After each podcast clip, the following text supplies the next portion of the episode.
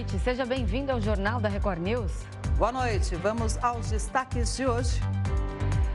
2023 deve se tornar o ano mais quente da história. A previsão vem após a confirmação de setembro ser o mês com a maior temperatura em 174 anos.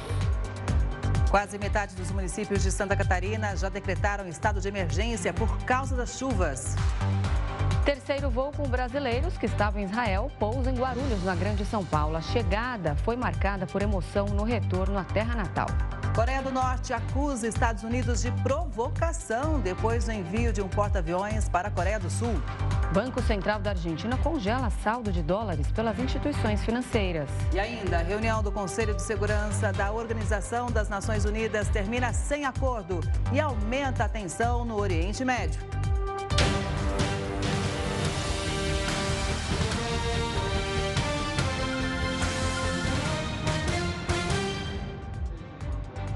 O ano de 2023 deve se tornar o mais quente da história. A previsão vem após a confirmação de setembro ser o mês com a maior temperatura em 174 anos.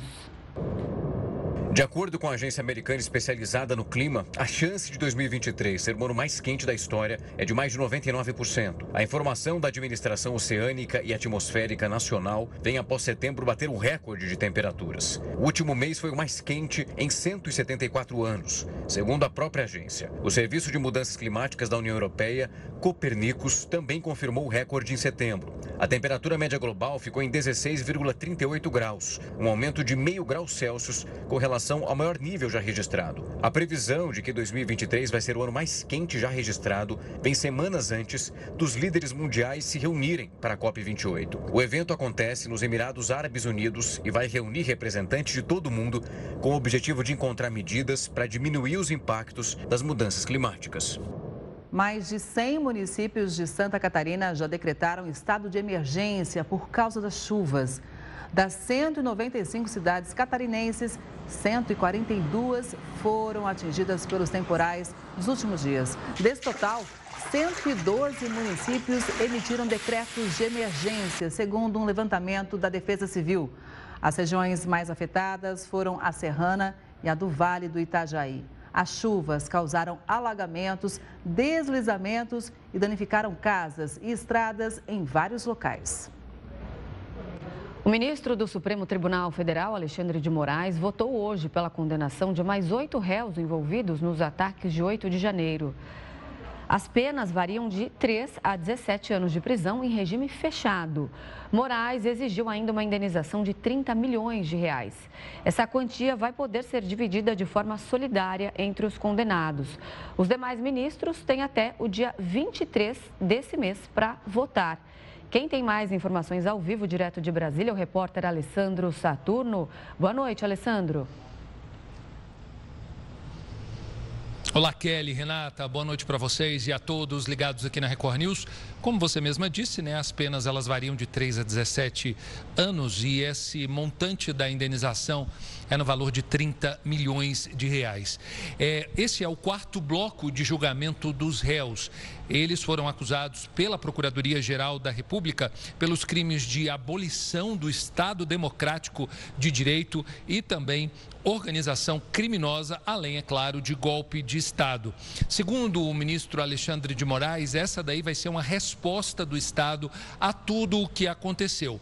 Então, os ministros, como você mesma disse, têm até aí o dia 23 de outubro para que eles possam colocar o voto eh, no sistema da corte e finalizar esse julgamento. O ministro Alexandre de Moraes, como sempre, foi bem incisivo e disse que essa é uma resposta estatal a tudo o que aconteceu no dia 8 de janeiro. A gente segue acompanhando esse julgamento no Tribunal Superior Eleitoral, justamente para que a gente possa informar quem está acompanhando ainda resquícios né, daquilo que tudo que aconteceu aqui em Brasília, tanto invasão ao Executivo, Legislativo e Judiciário. Kelly, Renata. Obrigada, Alessandro, trazendo informações ao vivo de Brasília. Boa noite para você. Um professor morreu e outras duas pessoas ficaram feridas depois de um ataque dentro de uma escola na França. O presidente Emmanuel Macron afirmou que o país não pode ceder ao terror. O ataque com uma faca aconteceu em um colégio do ensino médio no norte da França. Segundo as autoridades locais, um professor morreu e duas pessoas ficaram feridas. O presidente francês Emmanuel Macron prestou uma homenagem a ele e disse que se não fosse o professor, muitas outras vidas teriam sido perdidas. O professor que foi morto, sem dúvida, salvou muitas vidas. Seu colega, gravemente ferido, e o funcionário, que também ficou gravemente ferido, demonstraram a mesma coragem, assim como o diretor e muitos outros. E quero prestar essa homenagem a eles, a todos os nossos professores e dizer o quanto apoiamos nesse momento. Macron também afirmou que o movimento exige que o país fique unido e apoiou a decisão do diretor em retomar com as aulas. Estou aqui para mostrar o apoio da nação, para dizer que estamos juntos e firmes. A melhor prova disso é a decisão do diretor para poder voltar. A escolha foi feita para não ceder ao terror e não deixar que nada nos divida. Le proviseur. De acordo com o governo francês, uma operação policial foi realizada logo após a ocorrência e um suspeito foi preso. O autor do ataque seria um ex-aluno da escola e teria cerca de 20 anos. As autoridades investigam se o crime tem ligação com alguma organização terrorista. O Itamaraty confirmou hoje a morte da terceira vítima brasileira nos conflitos em Israel. O corpo dela foi enterrado hoje. A carioca Carla Stelzer Mendes desapareceu durante a festa de música eletrônica atacada pelo grupo terrorista Hamas. A morte foi confirmada pelo filho da vítima, que é integrante do Exército de Israel. Carla Stelzer Mendes, de 42 anos, estava desaparecida desde o último sábado. Ela participava da festa de música eletrônica alvo de terroristas do Hamas. Segundo o embaixador do Brasil em Israel, o corpo da vítima foi localizado em um esconderijo, próximo ao festival. No local havia uns 200 corpos e, e eles fizeram a busca através de DNA. Então, eles pediram às famílias que dessem escova de cabelo, escova de dente, DNA das famílias e dos familiares, e depois foi confirmada pelo filho dela. Carla era carioca, tinha cidadania israelense e morava havia 11 anos no país com o namorado. Ele nasceu em Israel e também morreu nos ataques. O Itamaraty divulgou uma nota lamentando a morte da brasileira durante a ação do Hamas. O governo prestou solidariedade à família e amigos e reiterou total repúdio a todos os atos de violência contra a população civil. Pelas redes sociais, esta amiga desabafou, completamente devastada com a sua partida. Uma pessoa do bem, totalmente da paz, nunca fez mal a ninguém. A Federação Israelita do Estado do Rio de Janeiro também lamentou a morte de Carla. São como se fossem filhos para todos nós. Afinal de contas, todos da comunidade conhece alguém que faleceu, conhece alguém que de alguma forma está servindo no exército e é com esse sentimento que recebemos a dor da confirmação da, do falecimento de Carla. Hoje, o exército israelense divulgou novas imagens do ataque ao festival onde Carla estava. Atiradores do Hamas fazem uma série de disparos contra banheiros químicos. Outros dois brasileiros também morreram na festa de música eletrônica. Com o aumento dos pedidos de ajuda, a Embaixada do Brasil em Israel reforçou o atendimento. Houve o caso de dois funcionários que estavam de férias na Romênia. Então, eles se dirigiram à Embaixada do Brasil na Romênia e ficaram trabalhando remotamente a partir da Romênia.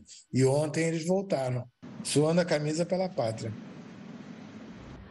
O vice-líder do Hezbollah disse que o grupo terrorista está preparado para entrar na guerra contra Israel.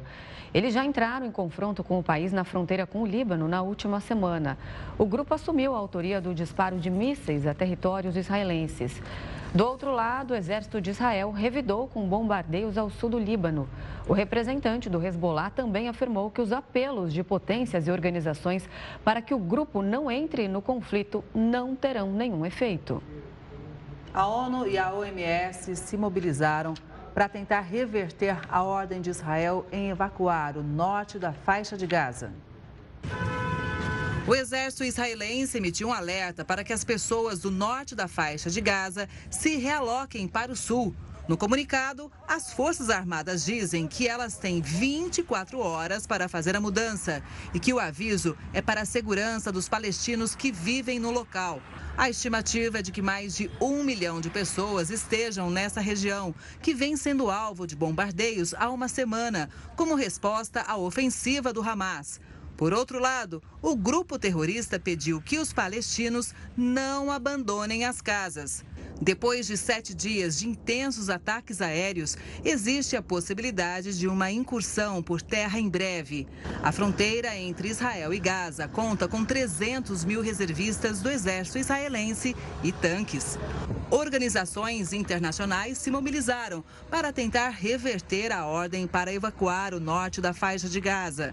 A ONU disse que é impossível deslocar essa quantidade de gente num curto período de tempo. Segundo o porta-voz do secretário-geral das Nações Unidas, a organização está em contato com autoridades israelenses para evitar uma catástrofe. Desde ontem à noite, o secretário-geral e sua equipe estão em contato constante com as autoridades israelenses, tentando evitar uma catástrofe humanitária. Ele também manteve contatos telefônicos com representantes permanentes em Nova York. Os nossos esforços estão focados para garantir total apoio à abertura do acesso humanitário à faixa de Gaza. Isso para evitar novas perdas de vidas civis.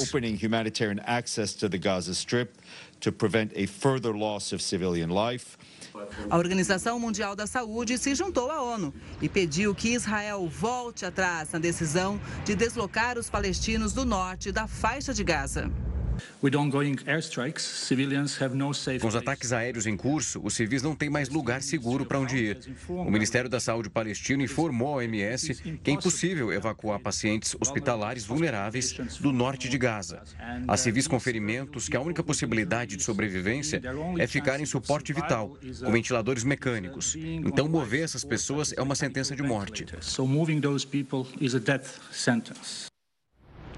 E quem vai falar mais sobre a guerra com a gente agora é Sidney Leite. Ele é professor de Relações Internacionais das faculdades Rio Branco. Boa noite, professor. Seja muito bem-vindo ao Jornal da Record News. Boa noite, é um prazer falar na Record News.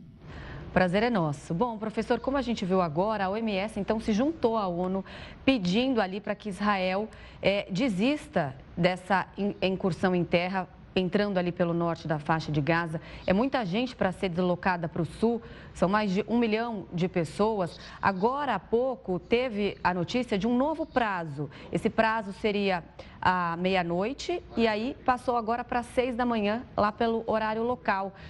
Ainda assim, será suficiente esse prazo estendido? Essas pessoas vão conseguir sair da região? Provavelmente não. Uh, se trata de um deslocamento uh, de uma população bastante numerosa. Há um esforço do Hamas de uh, manter essa população exatamente ali, próximo, relativamente próximo à fronteira eh, de Israel. Lembremos que é um, é um, é um espaço muito pequeno, não, é? não, não há área de, de contenção. Uma vez o exército israelense entrando em Gaza, ele estará praticamente no, no, no centro, no palco, né? ali do, do, dos acontecimentos, onde vive a maior parte da, uh, da população, exatamente por se tratar de um de um uh, uma faixa de terra, né, uh, muito pequena. Então, é possível que tenhamos aí, é, bem provável, a, a, invasão da, da faixa de Gaza e uh, o risco de uma catástrofe de dimensões não é? É, é, similares ao que aconteceu no, no último sábado, enfim, seria uma segunda catástrofe é, aí em aproximadamente uma semana, esse risco é alto. A situação é gravíssima, né? porque Israel uh, precisa, até do ponto de vista de uh, para o seu, para sua população mostrar-se segura, mostrar que se recuperou daquela, daquela falha. E o objetivo de Israel me parece muito claro: não apenas neutralizar o Hamas, mas exterminar o Hamas. E nesse aspecto, entrar, ocupar a faixa de Gaza é, é, é um passo quase que natural dentro dessa, dessa estratégia, dessa meta. Professor, eu gostaria de chamar uma atenção para uma imagem que a gente colocou há pouco. Se a gente puder voltar, é essa imagem. Essa imagem é ao vivo de Gaza. De vez em quando, inclusive, é possível ver alguns clarões. E, professor, nós recebemos é, a informação dos nossos correspondentes que há pouco houve um bombardeio na região de fronteira. Um pouco mais cedo, a gente mostrou a movimentação de tanques também israelenses e que esses seriam indicativos que realmente as tropas podem é, entrar no território da faixa de Gaza. Então, a grande preocupação nesse momento é com os, os civis, né? Com certeza. Sim. O Hamas tem muitos reféns israelenses. E ele conta uh, com, com esse fato não é, de ter reféns israelenses para que não é, abra aí um canal uh, de negociação e consiga conter de alguma forma esse ímpeto Já, israelense, porque é bem provável que uh, esses uh, que foram sequestrados, não é? esses uhum. civis que foram sequestrados quando da invasão, do ataque né? do, do Hamas, estejam exatamente em Gaza. Então, os próprios eh, cidadãos israelenses eh, transformados em reféns estariam expostos né, à ação do exército eh, israelense. Esse foi um cálculo muito, muito claro e realista do Hamas. Depois do ataque, era muito previsível uma reação israelense né, que de fato está se configurando.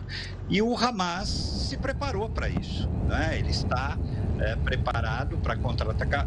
Vejam, Gaza está às escuras e também está sem água, porque o fornecimento de luz e o fornecimento de água de Gaza fica sob o controle de Israel nos diversos acordos que, é, que foram feitos. Então, temos aí um, um cenário não é, é, é extremamente perigoso que se desenha né, uma grande catástrofe, uma, mais uma, mas provavelmente esta deve ser é, maior ainda do que aquelas que já aconteceram em Gaza algumas vezes. A situação é muito grave.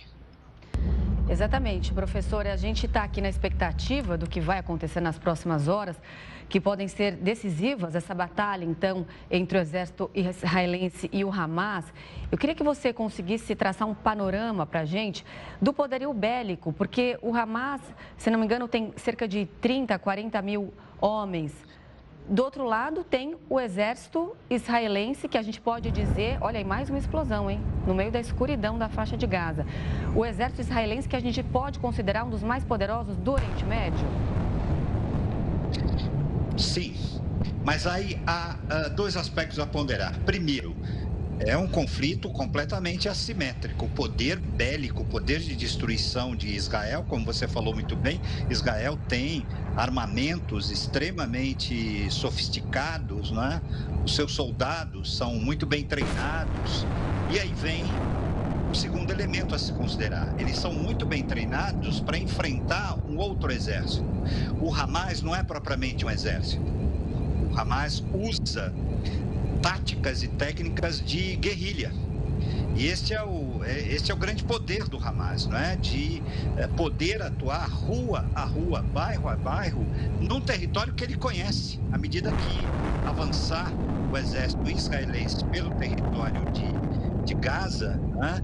O Hamas ocupa é, esse território né, com mão de ferro, imprimiu uma ditadura rigorosa na faixa de Gaza desde 2006. Né? Então, é, temos aí um segundo elemento.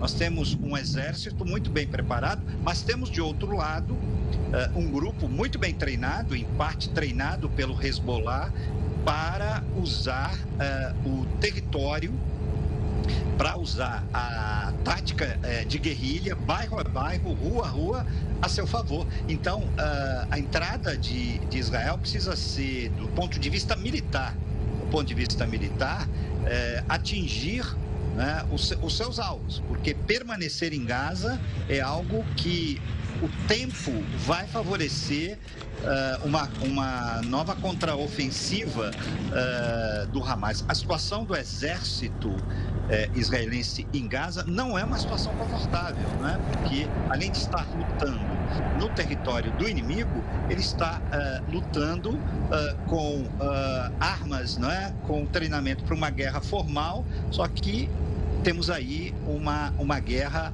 é, é, se dando no plano da, da guerrilha, né? com outras táticas que não aquelas que são treinadas usualmente né? pelas Forças Armadas de um modo geral. Eu gostaria de chamar a atenção porque nas imagens que a gente está trazendo ao vivo, tem essa imagem ao vivo de Gaza, é possível não só a gente conferir algumas explosões que iluminam a noite de Gaza, a noite escura de Gaza, como também ouvir o barulho de muitas explosões. Eu perdi as contas aqui de quantas explosões aconteceram só agora durante a nossa entrevista. Eu quero lembrar aqui que o prazo dado para Israel de 24 horas venceu às 6 da tarde pelo horário de Brasília. Deu para ouvir aqui mais uma explosão agora. Realmente é uma situação muito aflitiva e, e, tem a informação também em relação ao hospital, que a gente mostrou que estava muito movimentado. É, Médicos Sem Fronteiras informaram para a gente também, fez até uma comunicação pela internet, de que tem que ser esvaziado esse hospital até a meia-noite pelo horário de Brasília, 6 horas da manhã pelo horário de Israel. A minha pergunta é o seguinte: a ONU fez um Conselho de Segurança hoje da ONU fez uma reunião e há indicativos é, que pessoas de outros países poderão deixar a faixa de Gaza pelo Egito. A pergunta que fica: como essas pessoas vão conseguir se locomover no meio desse caos? Né? Veja, é, é interessante a, a, a, gente pensar não é, que no norte da faixa de Gaza a fronteira entre Gaza e Israel. E no sul é com o Egito. Então, a estratégia né, do exército israelense é empurrar o máximo possível essa, essa população, e se imagina com essa população os, os terroristas não é, é do Hamas, para o sul. Né? É, portanto, precisamos levar em consideração: o Egito vai abrir as suas fronteiras? Esse é um aspecto a, a ser considerado. Em, abrindo as suas fronteiras, haverá algum tipo de, eh, de controle, de filtragem? Lembramos que o Egito, embora já tenha ele próprio ocupado a faixa de Gaza, hoje o Egito tenta levar adiante uma política de boa vizinhança com, com Israel. O que eu quero destacar, portanto, que nesse cenário, o drama da, da população, o drama daqueles que querem fugir para o sul é ainda, ainda maior, não é? Porque além da, do, dos riscos que implica de ser alvejado, enfim, por bombas, uh, por, por, uh, por, por, tiros, enfim, ele também corre o, o risco de chegar numa fronteira que estará é, fechada, não é? É, é a terceira vez que eu repito essa, essa expressão. É, poucas vezes eu sou um estudioso há décadas dessa região. Uh, não me lembro de um momento histórico tão grave é? uh, em termos de riscos para perdas humanas e catástrofes como a que uh, vivemos desde o último sábado. Bom, agora são 9 horas e 25 minutos, são quase 3 e meia da manhã lá em Gaza. As imagens que vocês estão acompanhando com a gente são imagens ao vivo. A gente vê uma cidade totalmente na escuridão e com muitos bombardeios ao fundo. A gente consegue ver os clarões e também ouvir os barulhos desses bombardeios. Realmente, as imagens são impressionantes. Professor, você estava falando da saída dessas pessoas ali das, da região de Gaza. A princípio, essa saída seria ali pela região de Rafah, da faixa de Gaza para o Egito. De lá, essas pessoas iriam para Cairo e de lá sairiam do país. Até então não está nada confirmado se Egito aceitou, se não aceitou. Qual é o grande temor das autoridades do Egito em relação a essas pessoas passarem ali pelo país? É viver aí uma, uma nova situação é, de drama, de você ter o que seria historicamente o segundo é, êxodo né, da população palestina. Estamos falando de, uh, de milhões de, de pessoas né, que, que é, migrariam né, da, do estreito, né, da região estreita de Gaza para o Egito o Egito que vive, é, um, um, inclusive, um, um, processo eleitoral e não, uh, portanto, o Egito não tem infraestrutura, uh, não tem condições de abrigar essa população, né? de, de acolher é, é, essa população. Estamos falando de milhões de pessoas que é, de um momento para o outro, sem nenhuma preparação, uh, sem nenhum tipo não é, de, de, de, projeto, sem nenhuma infraestrutura, estariam migrando uh, para o Egito. O Egito, com certeza, não vai entender isso como, como um grande ônus, não é? e não vai, uh, enfim, aceitar essa situação. Né? Então a gente vive um, um, cenário de compreensão da população, né? ela está sendo comprimida a população uh, da, da Palestina. E lembramos que a outra fronteira é o mar. É o mar. Então, não, não, não há saída. Não, é? não, não, há saída. É uma situação gravíssima. É importantíssimo o protagonismo da ONU para é, evitar um, um, massacre maior, né?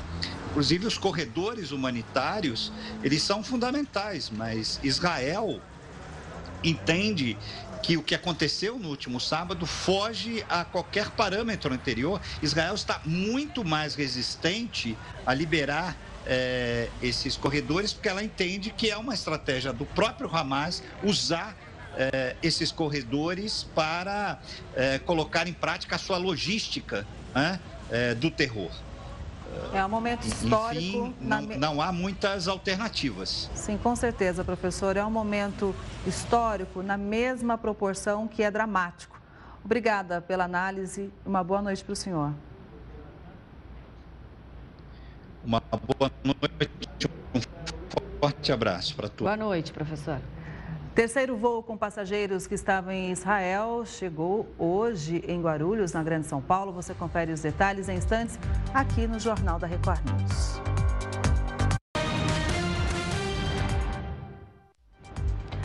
O terceiro voo com brasileiros que estavam em Israel chegou hoje a Guarulhos, na Grande São Paulo. Muitos comemoraram o retorno ao Brasil e o reencontro com as famílias. Outros lamentaram ter que deixar a vida no Oriente Médio. O avião da FAB pousou em Guarulhos às 11h28 da manhã, com 64 passageiros, entre eles crianças e idosos. No reencontro com as famílias, muita emoção. Era angústia de não saber o que está acontecendo, não saber o que esperar, é, saber o que, o que os inimigos são capazes de fazer e, e essa desumanidade. Então, eu só, eu só queria ficar com a minha família, minha família queria ficar comigo e eu estou muito feliz de estar aqui. A Luísa ganhou um abraço carinhoso da avó, mas não conseguia esquecer que em Israel ficaram os amigos. Ficou a vida que ela construiu lá. É muito difícil ir embora de lá. Aí eu moro lá. E meus amigos estão todos na guerra. E eu perdi amigas também. É, não sei, eu estou feliz de estar com a minha família, mas é muito difícil. Este foi o terceiro voo da Força Aérea a trazer brasileiros de Israel desde o início da guerra. Ao todo, foram repatriados em aeronaves da FAB 494 pessoas. Beatriz e Camila são jogadoras de vôlei contratadas por uma equipe israelense. Elas precisaram se refugiar em um bunker para se proteger dos ataques do Hamas. É uma gratidão imensa. Só quero ver meus familiares, poder abraçar, para a gente poder ficar bem. Foram quase 24 horas até o desembarque. O voo saiu de Tel Aviv às 11h55 da noite, no horário de Brasília. Uma viagem longa que exigiu o atendimento da equipe médica da aeronáutica. principalmente de ordem psicológica. O pessoal estava bastante abalado, eles viram coisas lá é, que deixaram eles bastante é, emotivos. Antes de pousar em Guarulhos, o voo fez escalas em Lisboa, Cabo Verde e em Recife para reabastecimento de combustível e para desembarcar cinco passageiros na capital de Pernambuco. Em São Paulo mora a maior parte do grupo. O restante precisou seguir viagem para suas cidades, no Rio de Janeiro, Paraná, Minas Gerais e Mato Grosso. Na base aérea em Guarulhos, foi oferecido um almoço aos brasileiros que conseguiram deixar o horror da guerra para trás e retornar em segurança para casa. Não tem que se importar só com a nossa vida, né? Tem outras vidas aqui também que se preocupam com a gente, então a gente voltando deixa eles mais aliviados e tranquilos. O nosso correspondente André Azeredo, direto de Tel Aviv, traz informações de como está funcionando o protocolo de segurança durante os ataques aéreos. O protocolo é o seguinte: aqui em Tel Aviv, ouvimos a sirene. A sirene toca. Nós temos um minuto e meio para buscarmos abrigo. Um minuto e meio. Em qualquer lugar. Se acontecer agora, eu tenho que ir lá para debaixo daquele prédio lá, aliás, vê se você consegue mostrar. Tem um prédio ali, está escuro. Se tocar agora, eu e ele, aliás, eu tenho que correr para debaixo de algum lugar ali e se abrigar. Até que ocorra uma explosão. É sinal que os mísseis foram interceptados. Os mísseis inimigos de Israel foram interceptados. Ouça a explosão de mais um minuto e meio, dois minutos, e aí você pode sair. Se a gente está fora dessa área de Tel Aviv, que é a capital, que é a área mais protegida de Israel, vai diminuindo o tempo de resposta. Quanto mais próximo à faixa de Gaza, menor é o tempo de resposta. Tocou a sirene, você tem 15 segundos para se abrigar, porque é o tempo que vai levar para o míssil do exército de Israel acertar o míssil inimigo. Se falhar, aí realmente a sirene não vai parar de tocar e é sinal que passou o míssil pela defesa, o que é difícil, porque o índice de acerto é de 97%, 95% a 97%, e as pessoas precisam se abrigar.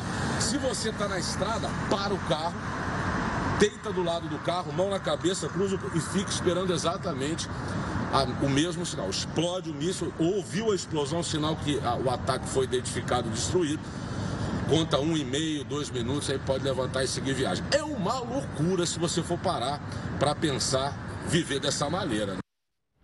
Um grupo terrorista que fabrica as próprias armas e que tem como único objetivo destruir Israel.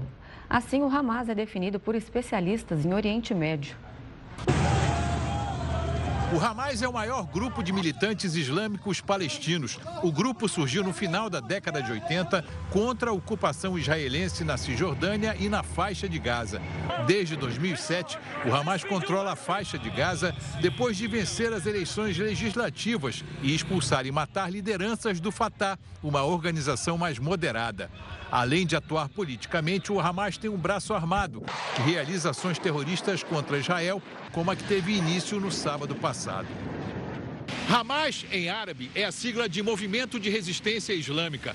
Mas, para historiadores e especialistas em Oriente Médio, o grupo não representa os interesses nem as aspirações da população palestina.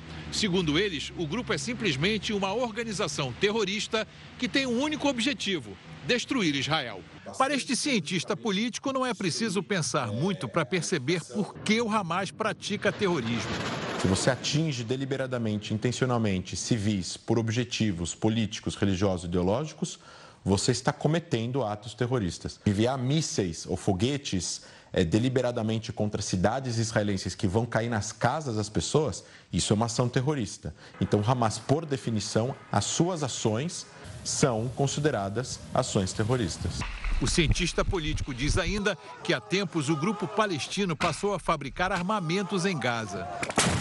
O Hamas fabrica armas, ele consegue desenvolver fábricas de foguetes já há alguns anos. O Irã é o principal financiador, apoiador é, do grupo e manda dinheiro para o Hamas, aonde o Hamas, com esse dinheiro, consegue desenvolver a produção é, dessas armas dentro da faixa de Gaza. Para este historiador, o Hamas pode ser comparado a outros grupos extremistas islâmicos. Um grupo terrorista que tem uma ideologia similar, islamista, sim, eh, antissemita também, similar a, a Al-Qaeda ou Estado Islâmico. Além de Israel, os Estados Unidos e parte da União Europeia consideram o Hamas uma organização terrorista. Aqui no Brasil, o Ministério das Relações Exteriores afirma que o país repudia o terrorismo em todas as suas formas e manifestações e que aplica as determinações do Conselho de Segurança das Nações Unidas, que zela pela paz e segurança internacionais. Segundo o Ministério, na lista de indivíduos e entidades classificadas como terroristas estão o Estado Islâmico e a Al-Qaeda, mas não o Hamas. E quem chega para falar mais sobre esse assunto ao vivo é o Bruno Pasquarelli, professor da Universidade Estadual de Maringá. Boa noite, professor. Seja muito bem-vindo. Eu já começo perguntando para o senhor o seguinte: qual é o tamanho do desafio que Israel se propõe quando diz que vai eliminar o grupo Hamas? Boa noite. Boa noite, Kelly. Boa noite, Renato. Um prazer enorme estar com vocês. É, o desafio é enorme, né? A gente tem uma instituição é, que produz os atos terroristas que está em vigor basicamente desde 1987. E a partir de 2005, o Hamas se torna um braço político, né? Ele, ele é eleito para a Assembleia Parlamentar é, da faixa de Gaza, então ele acaba tendo uma representação muito grande e ele começa a ser financiado né, por outros países, como é o caso do Irã. Então o desafio é enorme. Afinal de contas, nós estamos falando de um grupo paramilitar. Nós não sabemos especificamente quais serão as próximas ações desse grupo. Né? A gente viu, por exemplo, as ações contra a população de Israel, que foram ações tenebrosas, né, que foi realmente um ato de terror.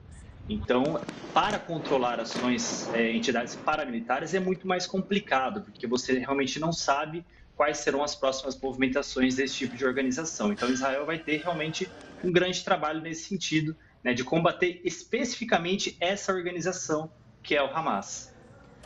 Professor, agora você falou que o Hamas também tem um braço político. É, é como se fosse uma ditadura dentro da faixa de Gaza, eles não convocam novas eleições. De que forma esse grupo terrorista é, organiza ali a Itamaraty região? não divulgou. Exato, né? Então o Hamas ele é eleito em 2006 nas eleições é, que pela primeira vez na história acontecem ali naquela região. E é interessante notar que o Hamas, apesar de ser eleito, a, a, a eleição dele é contestada pelo outro grupo, que é o Fatah, né, que é o grupo que controla a região da Cisjordânia. Então, a partir de 2007, com a saída de Israel da faixa de Gaza, nós temos o controle total ali do Hamas na, é, na região da faixa de Gaza, né, que é um controle realmente que não é muito benéfico para, para a população. A gente sabe, o Hamas ele é contrário, por exemplo, aos direitos das mulheres, né? Então é uma, é, é, é, um, é um, uma entidade é, que acaba se movendo contra a sua própria população. E quando a gente tem uma ação como essa, né, uma ação, um ato terrorista contra a população de Israel, né, que o Hamas ele sai da faixa de Gaza, ele entra no território israelense e pratica uma ação terrorista contra Israel. Como consequência, a gente tem o contra-ataque do Estado de Israel na população palestina, que é realmente quem sofre muito mais nesse sentido. Então, é uma organização né, que tem os atos terroristas, e é interessante que, apesar dela ter sido eleita em 2006, ela não teve novamente novas eleições. Então, obviamente, nós não temos uma democracia de fato ali na faixa de Gaza. Professor, eu gostaria de destacar algo muito importante que o senhor acabou de dizer, que é sobre o planejamento né, do Hamas. E a então, gente pode dizer que foi o maior ataque do último sábado, dos últimos 50 anos, contra Israel. Na avaliação do senhor, esse ataque super planejado foi justamente para provocar essa resposta de Israel contra a faixa de Gaza? Então, essa é uma questão interessante. Ainda nós não temos uma noção muito ampla do que, que o Hamas quer. Uma das hipóteses é o enfraquecimento, por exemplo, do, do acordo, da possibilidade de um acordo entre a Arábia Saudita e Israel. A gente vê, por exemplo, nos últimos meses, uma tentativa de aproximação entre os dois países e o Hamas é muito ligado com o Irã. E o Irã é contrário a essa aproximação é, da Arábia Saudita com Israel. Então, pode ser uma forma de tentar melar esse tipo de acordo. Pode ser também uma outra possibilidade que nós levantamos, é justamente essa é, como o, cada vez mais a população palestina não se vê representada, o Hamas seria essa entidade de representação da população palestina, né? Então seria uma, uma segunda opção. Uma terceira é, ó, nós vamos atacar é, Israel, Israel vai direcionar os esforços de guerra contra nós e é uma forma de chamar a opinião pública internacional para o, digamos, a violência que Israel está tendo contra o Estado palestino, né, contra ali a região de faixa de Gaza. É uma possibilidade que a gente pode considerar também. Então, nós não sabemos ao certo ainda qual é a estratégia do Hamas, o que ele quer, mas são essas, basicamente essas três possibilidades que a gente observa no entorno desse conflito.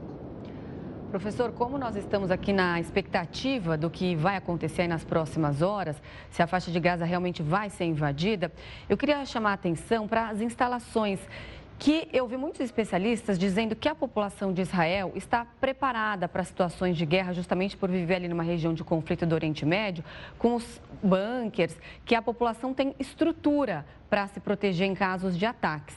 E que na faixa de Gaza é muito diferente, que essa população não tem o que fazer, não tem para onde ir, que é justamente o que a gente vem debatendo aqui ao longo do dia. Então, quer dizer, os palestinos que moram em Gaza, que nada tem a ver com o Hamas, estão pagando preço por esse ódio pregado pelo grupo terrorista? Exatamente. Estão pagando preço pelo ódio do grupo terrorista e também pelas ações do próprio Estado de Israel né, nos últimos anos. Israel controla as fronteiras do território da faixa de Gaza. Israel controla as fronteiras por ar, por terra e pelo mar. Então, a população, se uma pessoa nasce em Gaza, na faixa de Gaza, ela não pode sair, né? ela não tem como sair. É, eles vivem uma condição de saneamento básico péssima, quase não têm acesso à energia elétrica, quase não têm acesso à água potável. Então, eles ficam realmente. É uma população que sofre por dois tipos de opressões, digamos assim, do próprio Hamas e do Estado de Israel, que frequentemente invade o território e realiza algumas operações. E aí a importância da diplomacia, né? A gente precisa pensar para essa população na chamada ajuda humanitária, na abertura de fronteiras. O Egito tem, é, não tem, por exemplo, a, a, aberto as, as fronteiras para que é, os refugiados da faixa de Gaza entrem no território egípcio. Então é necessário cada vez mais essa negociação, né? essa, é, esse diálogo para que, em uma situação de guerra, essas populações que mais sofrem com a guerra tenham alguma forma de escapar, porque realmente eles estão cercados, né? E aí fica muito complicado, cada vez mais com o avanço de Israel para a população como um todo, porque a gente já tem notícias, por exemplo, de pessoas que tiveram suas casas destruídas, essas pessoas vão para algumas escolas para se abrigar e a escola é destruída logo em seguida. Né? Então é uma população que sofre demais com essa intervenção, por exemplo, de Israel também. E é o que pode acontecer com o hospital também, né? O aviso de Israel disse que o hospital tem que ser evacuado até a meia-noite pelo horário de Brasília. Então, é um outro ponto que a gente acompanha com muita atenção. Vou lembrar aqui, pegando o gancho da pergunta da Renata, quando disse que a população não tem para onde ir, não tem para onde se esconder, na verdade, isso na faixa de Gaza. O contrário, a gente pode dizer em relação ao Hamas, que tem túneis todos equipados com iluminação, com mantimentos, ou seja, para eles sim tem esconderijo, não é, professor? Com certeza, né? A gente tem uma, uma organização que consegue se proteger. E nós temos é, visto, por exemplo, nos relatos das pessoas que moram, né, dos palestinos que estão lá, que realmente é quem mais sofre com essa questão, que eles não têm acesso a bunkers, por exemplo. Né? Então, eles estão totalmente vulneráveis a qualquer tipo de ação militar proveniente de Israel. Né? Então, com certeza, essa é uma diferenciação muito grande. Quem realmente tem acesso às armas, quem tem acesso ao poder, consegue se proteger. Já a população palestina, e é sempre importante diferenciar: uma coisa é o Hamas, outra coisa é a população palestina. Né? Nós não podemos falar que toda a população palestina apoia o Hamas, porque não, né? Tem pessoas realmente que não são radicais, tem pessoas ali entre os palestinos que basicamente querem sobreviver né, enquanto o Hamas ele tem esse tipo de atuação terrorista que não está ligado à população como um todo, à população palestina. Tá certo, nós conversamos com o professor da Universidade Estadual de Maringá, Bruno Pasquarelli. Professor, foi um prazer te receber. Muito obrigada pela entrevista. Uma ótima noite para você. O prazer é meu. Uma ótima noite a todos vocês. Boa noite. Reunião da Organização das Nações Unidas termina sem consenso entre as partes. É o que você vai ver daqui a pouco. O Jornal da Record News volta já.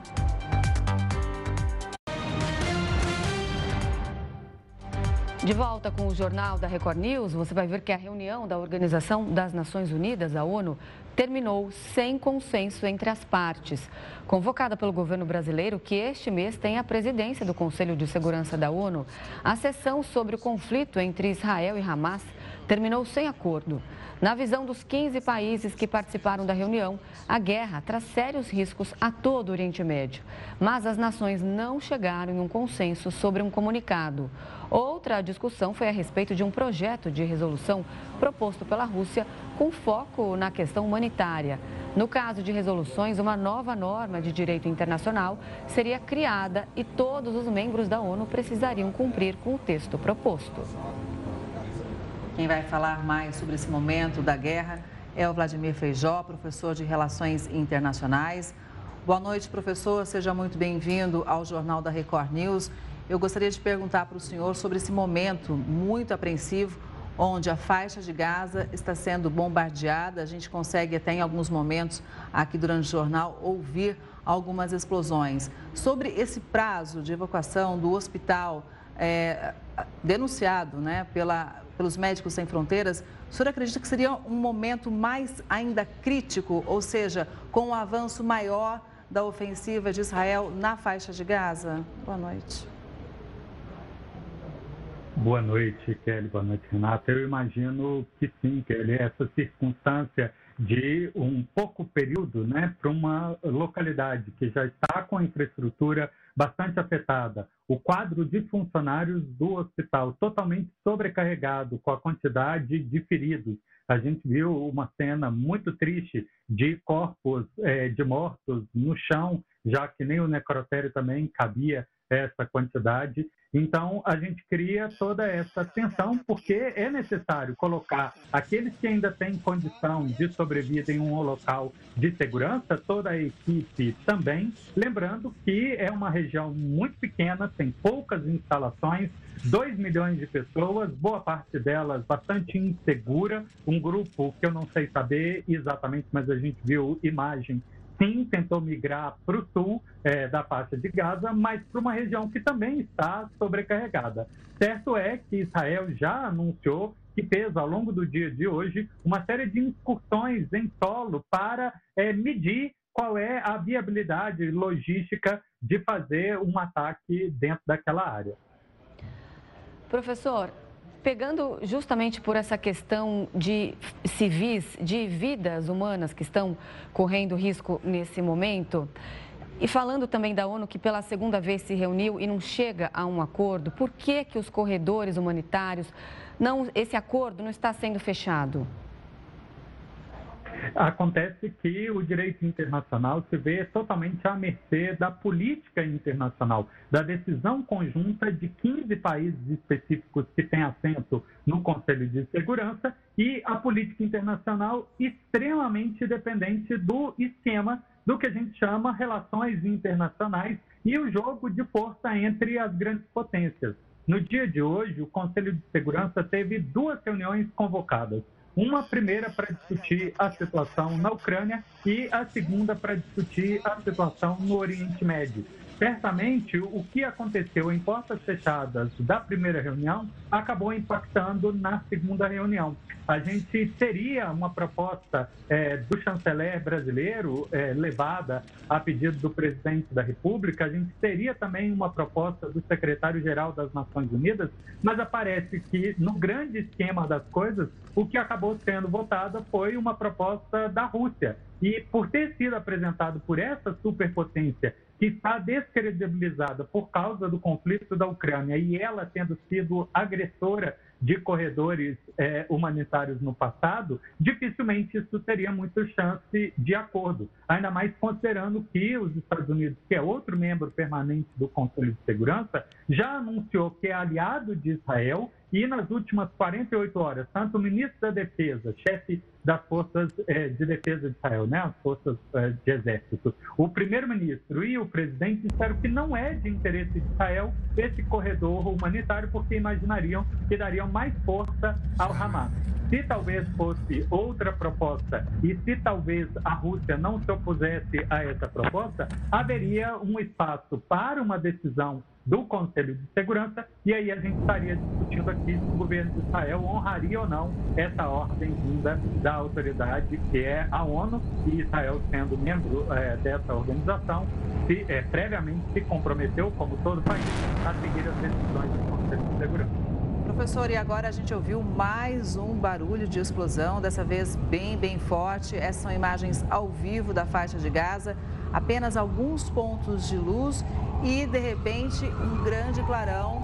De vez em quando aparece, agora dá para ouvir sirenes, então realmente é uma situação muito, muito dramática e que os líderes do Hamas, professor, muitas vezes nem estão aí na faixa de Gaza, não é verdade? A gente já falou agora há pouco que eles têm é, túneis para se proteger, diferentemente da população, e também que os líderes, os chefes, estariam em outros países, como no Catar, por exemplo.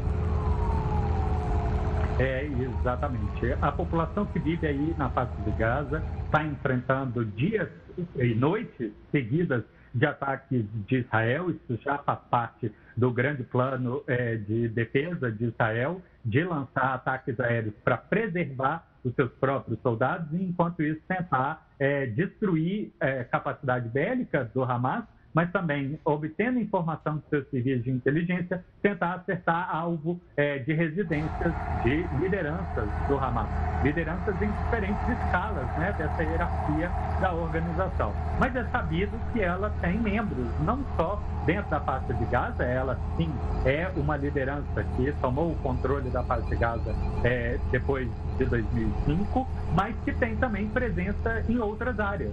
Não só palestinos, mas pessoas é, de outras nacionalidades que estão é, interessadas, por assim dizer, em apoiar o Hamas e financiam essa entidade.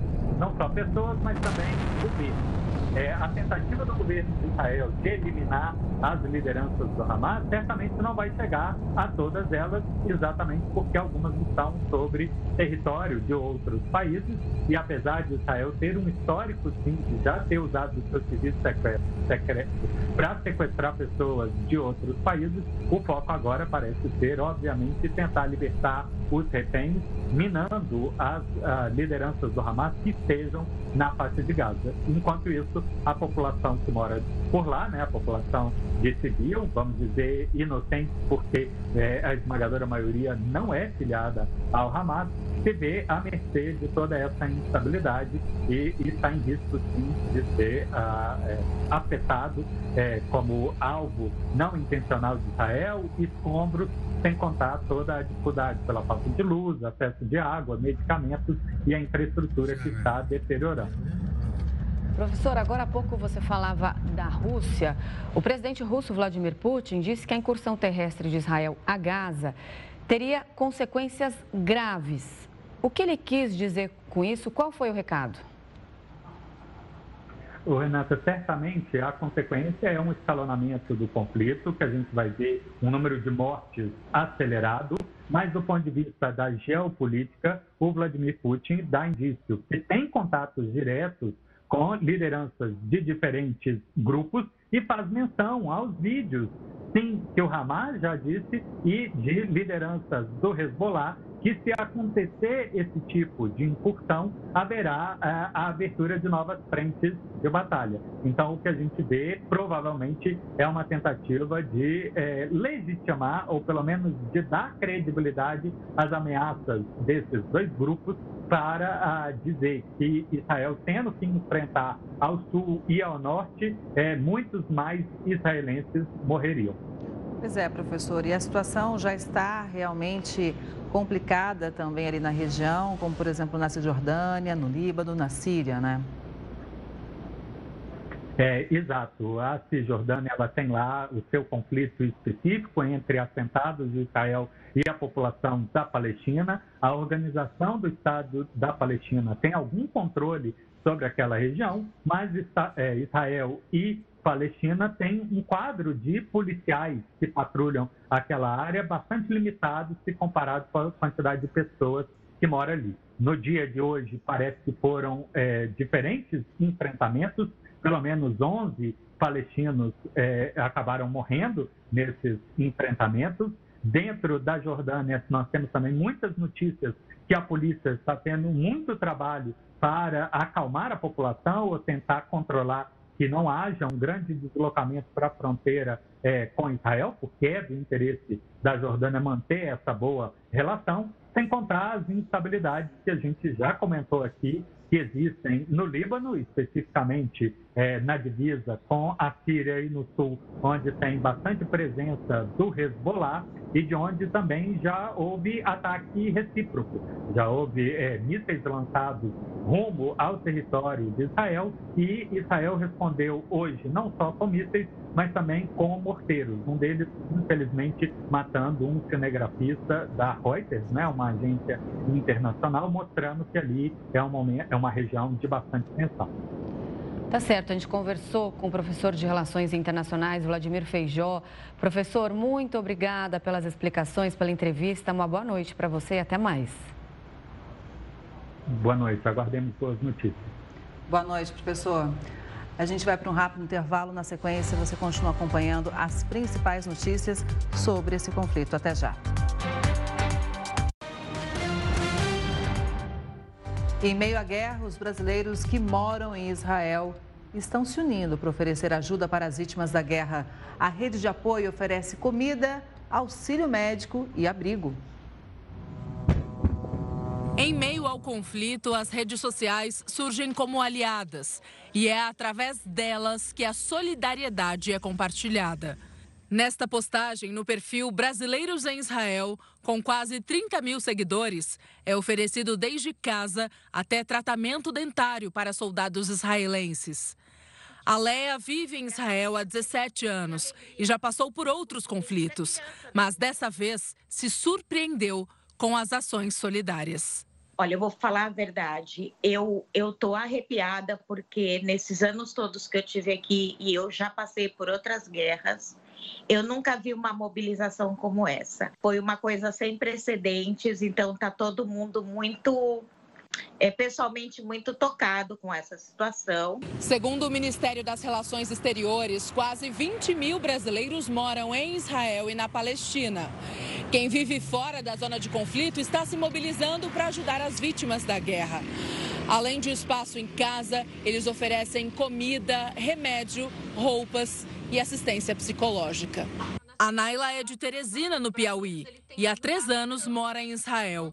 Por causa da guerra, desistiu de alugar um apartamento. Eu tenho um apartamento que estava vazio, um outro apartamento, é, e, e, consegui trazer uma família do Sul é, que está lá nesse apartamento, são seis pessoas.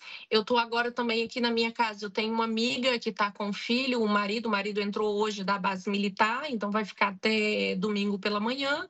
A Rúpia é jogadora de vôlei e chegou hoje ao Brasil no terceiro voo de repatriação de brasileiros. Mas antes contou com a ajuda e também ajudou outros brasileiros. A gente tem um grupo dos brasileiros lá, então a gente estava sempre em contato. É, quando a sirene tocava na cidade de, de um, uma das meninas, elas, elas mandavam mensagem perguntando como é que estava nos outros lugares. E a gente estava tentando dar esse, esse apoio emocional. Ajuda que, segundo essa psicóloga, é fundamental em um momento de grande tensão. A gente entender ainda que o ser humano é capaz de gestos bons, sabe? Troca muito essa sensação de é, dor, de luta, para um acolhimento, para um estar junto. A rede de apoio é o que mais nos traz bem-estar físico e psicológico. Sem dúvida, isso é fundamental. O Jornal da Record News fica por aqui. Muito obrigada pela sua companhia. Boa noite. Fique agora com o News das 10 com o Gabriel Latorre.